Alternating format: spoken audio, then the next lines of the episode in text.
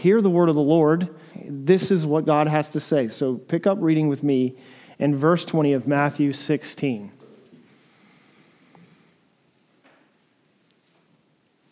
Then he strictly charged the disciples to tell no one that he was the Christ.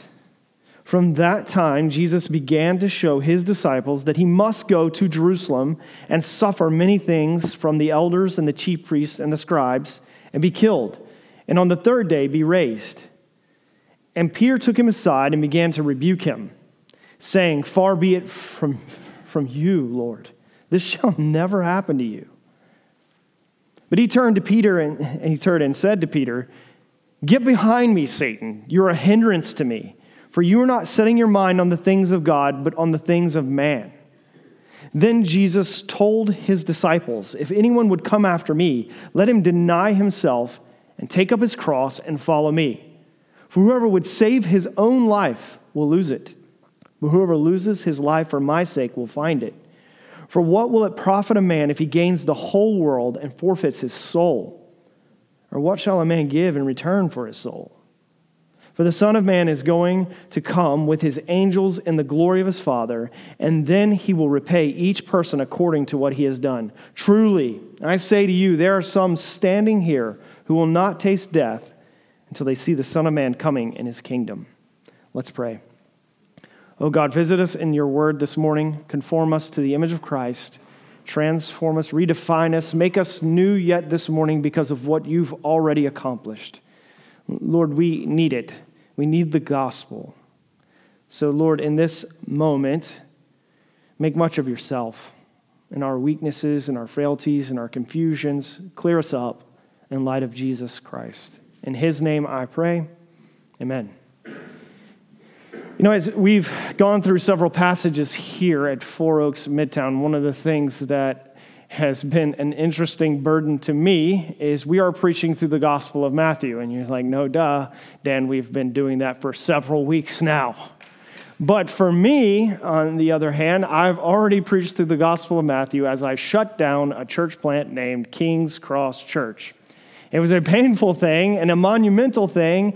And even this very passage that I'm getting an opportunity to preach today, I was preaching it actually in the building that we were closing down to move to another building. And even as I was doing that, I was looking around, being reminded of all the things that God had done in that building as I preached this passage. And yet here I am preaching it to you, and all of those meanings and things that happen, they run together. And as I think about this passage, I could just look back and wonder what the disciples would be thinking with one another as they would sit there, and one of them would give Peter the elbow. He's like, "Hey, remember that time Jesus called you Satan?" And there's a lot that we go through. This is probably a monumental experience. In one moment, Peter's been called getting a new name, right? Sturdy, and he's a rock or something of that sort. And then next thing you know, Jesus is turning to him in this very passage and saying, "Satan?" Well, that's interesting. There's things that we remember, right? There's things that we stake our life on. And as they would have sat at Caesarea Philippi, this place 120 miles away from Jerusalem, and Jesus tells them, "We're going to Jerusalem to conquer." They're like, "Yes!" And then that's not in the way they think. So much of our experiences and our thoughts need to be redefined. And as I think back to a church plant, did I win or lose? Did I succeed or fail? And I'm certain that you sit here in these pews and have the same sort of things go on as you review your week this past week. Have I succeeded or failed? Am I growing in strength, or am I genuinely falling apart? Is the cross and resurrection defining me, or is something else? And I'm willing to bet, just like every worship service, we need to be redefined in light of what Jesus has done. We need it. We desperately need the gospel. Jesus is conquering. He's going to invade. And I hope this morning he invades your heart. And you may or may not have heard the story of Wrong Way Marshall. Wrong Way Marshall. On October 25th, 1964, there was a football game played between the Minnesota Vikings and the San Francisco 49ers. Most of you probably are like, hey, look, I wasn't even born before 1964. What do I know of this? Well, this particular character, Wrongway Marshall, got his name from this game. And in honor of football ending last week, I'm telling you this illustration. But this particular individual named Jim Marshall led the league in fumble recoveries. He was known for his sturdiness and his reliability on the defense called the Purple People Eaters. He was good, a great player, but a pass was completed, the ball was fumbled, and Jim Marshall picked up the ball and ran the wrong way. As he runs the wrong way, you can imagine everything that his teammates were thinking. Stop! That's not at all what happened. And then what adds to the horror of his own shame is you can imagine getting into the end zone, turning around and seeing your team being like, get out of the end zone, man. That isn't even what happened. He took the ball as he enters the end zone and throws it into the stands, automatically making it a safety right then and there. And the first thing that the 49ers came up to say to Jim Marshall was, thanks, Jim. I mean, this is just terrible, right? The little redemption in this story is Jim Marshall ends up like sacking and strip sacking or something of the sort and causing a fumble, and they don't end up losing the game. But you can imagine what it would feel like if you did end up losing the game by, say, 2 points. You know, a lot of times when we read this particular passage or other passages, we get accustomed to it, and we don't realize that the disciples, when they were hearing Jesus talk, would have thought of him as going the wrong way. This is not the way to win. They would have considered him a wrong way Messiah. What are you thinking? You may be here today in your own life thinking of God taking you in the wrong direction, that this Savior doesn't know what he's doing. He's blundered. He's made a big mistake. And that what we need is our wins and losses to be redefined, don't we? We need to understand what it means to win. And Jesus' win isn't coming in the way that the disciples would have thought. Look with me again back at verse 20 and watch this start.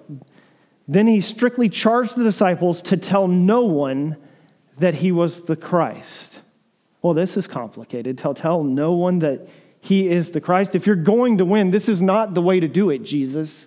Just a little bit of advice. If you're trying to conquer Jerusalem, you should probably bring a whole army of people with you. If you're going to be this true king, it's time to tell everyone the way that we would tell everyone about any blood. Hey, look, let me make sure that everybody knows that I'm kind of a big deal.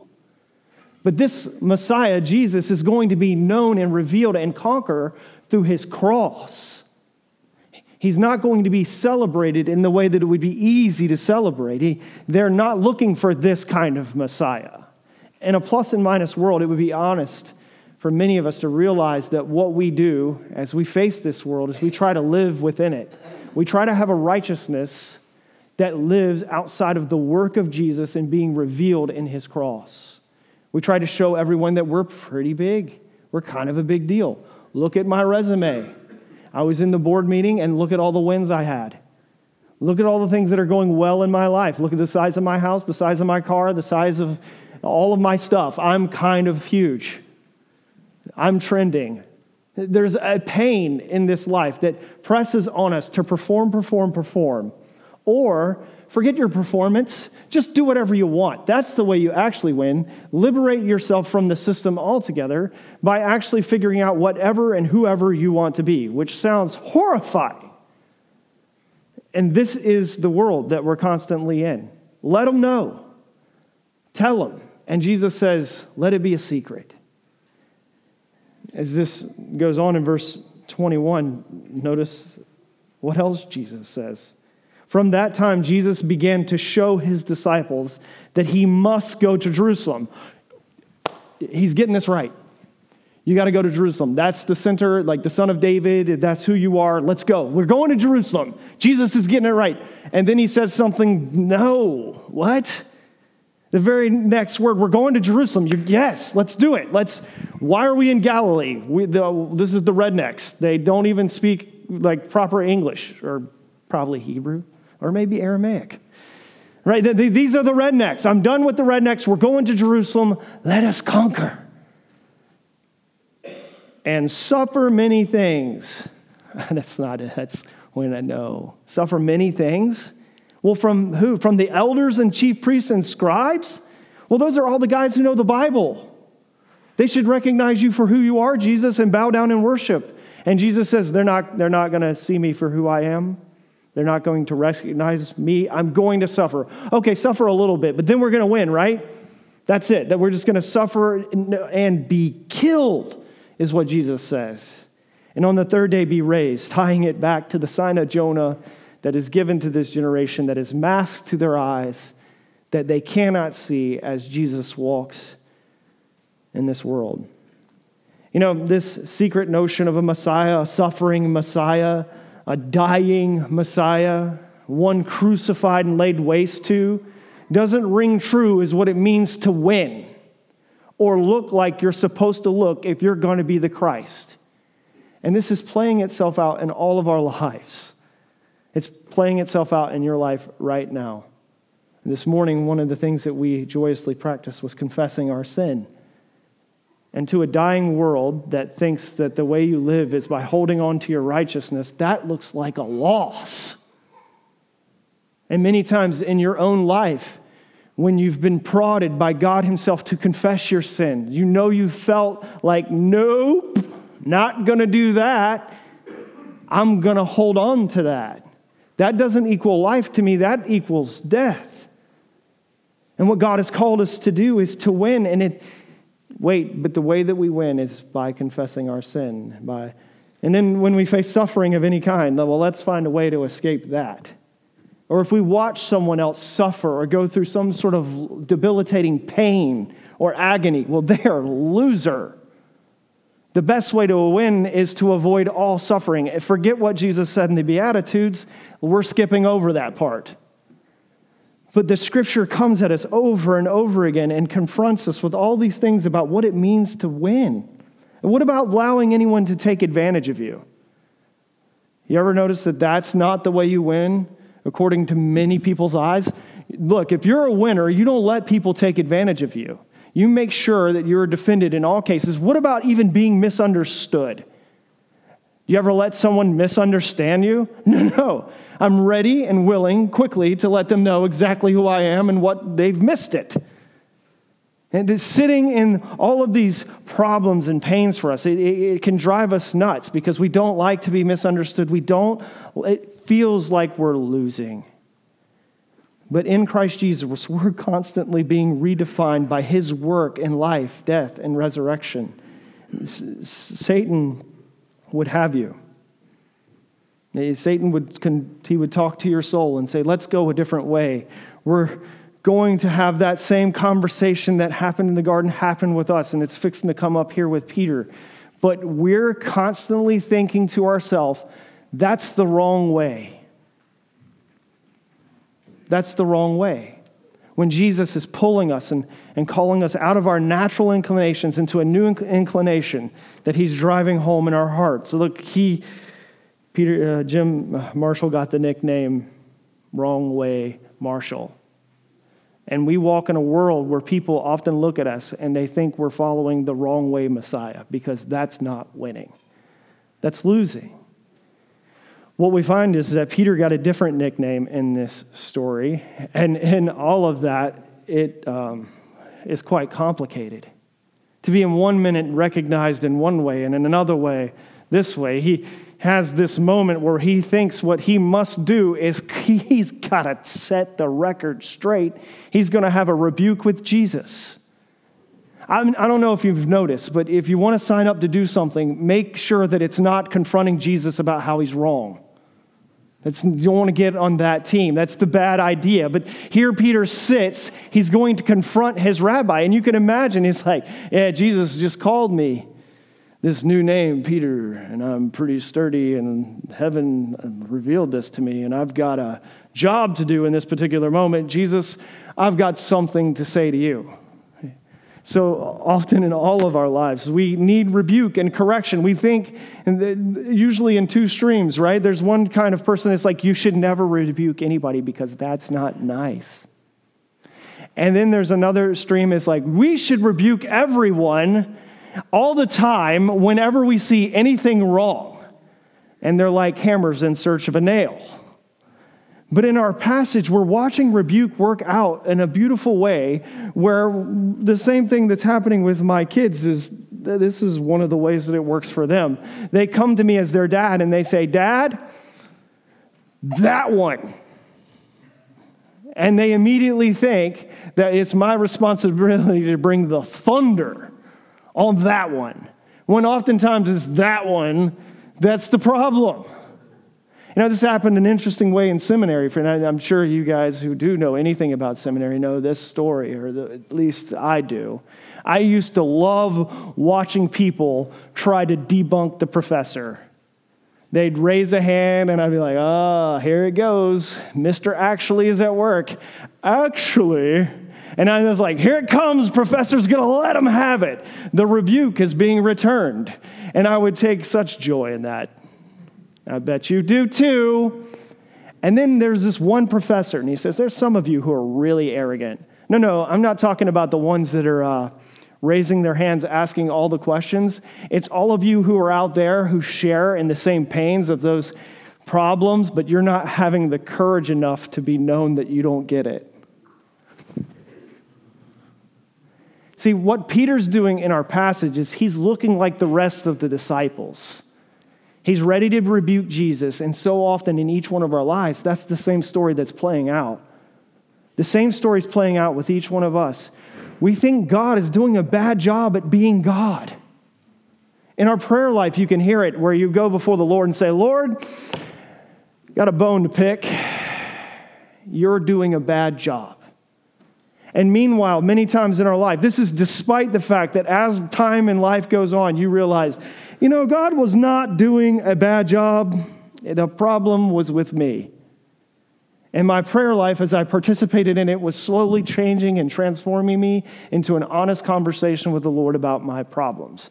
The worst thing that could have happened is no one say anything and everybody hold on to the fact that Jesus doesn't need to be crucified. Christ came to be crucified. And this is a beautiful rebuke for Peter. Look at this passage. Going back to verse 22. And Peter took him aside, there it is, and began to rebuke him, saying, Far be it from you, Lord, this shall never happen to you. Oh, man, bummer. Notice these next words, though, because these are the words I guarantee you would not want to have to hear. This is what grows Peter into his name. It's important to take that into consideration. This is going to change Peter. This is the rebuke of the Lord coming. And the rebuke of God is better than his silence. So hear it today. I wonder who needs to hear the rebuke of the Lord in the life that you're living. Watch it. Here we go. But he turned to Peter and said, Get behind me, Satan. You are a hindrance to me. Because Peter started talking like the serpent in the wilderness and saying, you know what you could do, and like all the way back in Matthew 4? You could get a kingdom without a cross. You don't need a cross. And Peter was talking like the serpent. The kingdom would come through the cross. You are a hindrance to me. Those words themselves would shake our soul. You are a hindrance. You are not setting your mind on the things of God, but on the things of man. Think about this in its beautiful irony. It was the God of the universe who had revealed who the Christ was to Peter. And now in this particular moment, it is Peter who has changed the narrative and moved in a different direction and is no longer living in that revealing. He's figuring things out for himself. And he is being graciously and kindly rebuked in stern and straightforward words, because ultimately what's happened in Peter is he's become a stumbling block. That's what he's become. He's become a mistake. He's going astray. He needed to become a rock and firm and sturdy, but what he's become is what Matthew 18 would say is he's leading others into temptation and astray. And as I grew up in church, I'm sure you probably did too, occasionally what a stumbling block meant is that you never did anything wrong. If you were a stumbling block, those are the people who do bad stuff. But sometimes a great way that you could be a stumbling block is by never admitting that you are going the wrong way. But as Peter goes this particular wrong way and is showing his flimsiness, and one way being this way and the next way being that way, he's reminding us that God is at work in us, sturdying us up.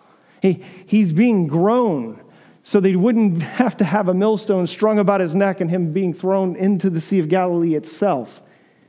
Peter's going to become sturdy and believe in Jesus more better. You know, this Jesus would be crucified publicly, and he was not going to hide. He was going to be revealed in this particular way as the Savior of the universe, and Peter didn't get it. That's not where Peter was. What I find absolutely fascinating is the story arc because it continues with Peter, right? Peter denies the Lord. He denies ultimately at the point where a little girl scares him. Think about that for we just like sit with this just a second. In these three denials, Peter is scared of a little girl. And by the time Pentecost happens, he stands up and says, "This Jesus whom you crucified." Well, that's quite a transition. This transition that the Lord was making in his life as Peter experienced God in resurrection and life. What Peter knows is that he can trust this Messiah. What he says is going to be true, even as he's told, "Do you love me?" And as the story of Peter continues, there's so many different events where he bumps his head like a buffoon. And who can relate? The chaos of Peter's life is often the chaos that we experience. And not only does he preach at Pentecost, the next thing you know, he falls apart in Galatians chapter 2. But not only that, he's the same dude who recorded these words from 1 Peter chapter 2. And I want you to hear him. Watch what Peter says about the Lord Jesus and sturdiness and all this rock business. I find it fascinating. 1 Peter chapter 2, verse 1. "So put away all malice and all deceit and hypocrisy and envy and all slander, like newborn infants, long for the pure spiritual milk, that by it you may grow up into salvation, if indeed you have tasted that the Lord is good. As you've come to him, a living stone, rejected by men, but in the sight of God, chosen and precious. You yourselves, like living stones, are being built up as a spiritual house, to be a holy priesthood, to offer spiritual sacrifices acceptable to God through Jesus Christ. For it stands in Scripture, 'Behold, I'm laying in Zion a stone, a cornerstone, chosen and precious, and whoever believes in him will not be put to shame.' So the honor is for you who believe, but for those who do not believe, the stone that the builders rejected has become the cornerstone, and a stone of stumbling and a rock of offense. They stumble because they disobey the word, as they were destined to do. But you are a chosen race, a royal priesthood, a holy nation, a people for his own possession, that you may proclaim the excellencies of him who called you out of darkness into his marvelous light. Once you were not a people, but now you are God's people. Once you had not received mercy, but now you have received mercy." As you marvel over this passage, you realize what Peter's talking about is a radical transformation to sturdiness, about putting off malice and deceit and envy and all of these anti-virtues and being grown into the house of the Lord, built on the chief cornerstone that is Christ, the rock that people will stumble over if they do not believe. And this is what we're called to be as the people of God, as God renews us and we believe the gospel and we make a departing from our sins. But we walk in the chaos of it, where we're strugglers, where we need rebuke from our Lord. I wonder who needs that rebuke today so that they might move from a stumbling block to sturdiness. Not only has Jesus redefined our wins and losses and moved us from being stumbling blocks to sturdy, he's also redefining our life and death. You know, you have a 100% chance of dying in here, in case you were wondering. Like, all of us will ultimately eat it. It's what we do. We die. And all of that, there are all kinds of challenges to it. I find our honest temptation to resist it. One of the things I loved about what we did with Ash Wednesday is you're reminded death is coming. You are dust, and to dust you will return. And as we remind ourselves of these big things, we remind ourselves that we need to be redefined in light of Jesus' life and death. You know, most of us, we can pretend to take death seriously and use wrinkle cream and try to work out a lot. But do we take this death and life seriously in the light of what Jesus has done? There's a pain that comes with it, a horror that comes with it, and we need hope that comes with it as well. And these words from Jesus in this particular passage are significant for us. So let's return to him in verse 24. Then Jesus told his disciples, "If anyone would come after me, let him deny himself and take up his cross and follow me." That's extraordinary. Mainly because of where it's tying you to.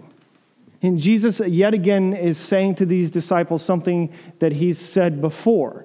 And he, just as he repeated to them his prediction of his death and resurrection, he's having to constantly say that, but I believe he also has to constantly say to them, "Follow me."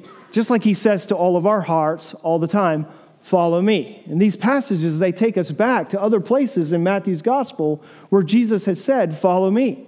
And Jesus confronts Peter once before already where he stands in his vocation at these nets and says, "Follow me and I'll make you a fisher of men." And in a very similar way, what happens with Matthew is he finds him at a tax collector's booth and he says to him, "Follow me and leave this behind."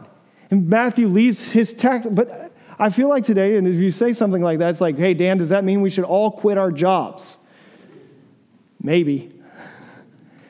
But there's a sense in which God can call us to be crucified in multitudes of kinds of ways, right? There are things today that you're living in light of that they need to die. Your life and death must be defined by Jesus' definition of life and death. And when he calls to our hearts and says, "Follow me," it's a move to crucify, to be crucified. He says, "Let him deny himself and take up his cross and follow me." And I love this because as Matthew records this, think of it. He's the one that left the tax booth. And we've just had this episode here with Peter, and here's what he has to say. "For whoever would save his life will lose it." Well, this is Jesus saying it, correct? But as Matthew records it, I find it interesting. "Whoever loses his life for my sake will find it," reminding us of the Beatitudes and what Jesus continues to say over and over again about how he is worth it. "For what will it profit a man?" Well, that's interesting.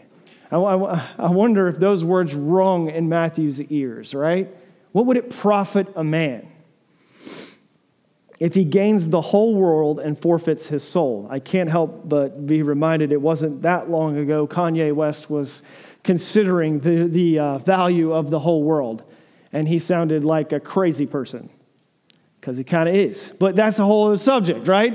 But as Jesus asks us in our hearts to consider the cost of the whole world, it's astounding. Like, what if you could gain the whole world and yet lose your soul? Like, seriously, think about it for a second, besides being a crazy person. Like, yes, gaining the whole world would be something, but nothing in comparison to losing your soul. What's your soul worth? As that question proceeds, notice Jesus continues to turn the knife. "Or what shall a man give in return for his soul?" You know, I think this is astounding and beautiful, and we need to sit here for just a second. None of us can pay for our soul with anything that we have. Our soul was purchased by the blood of Jesus.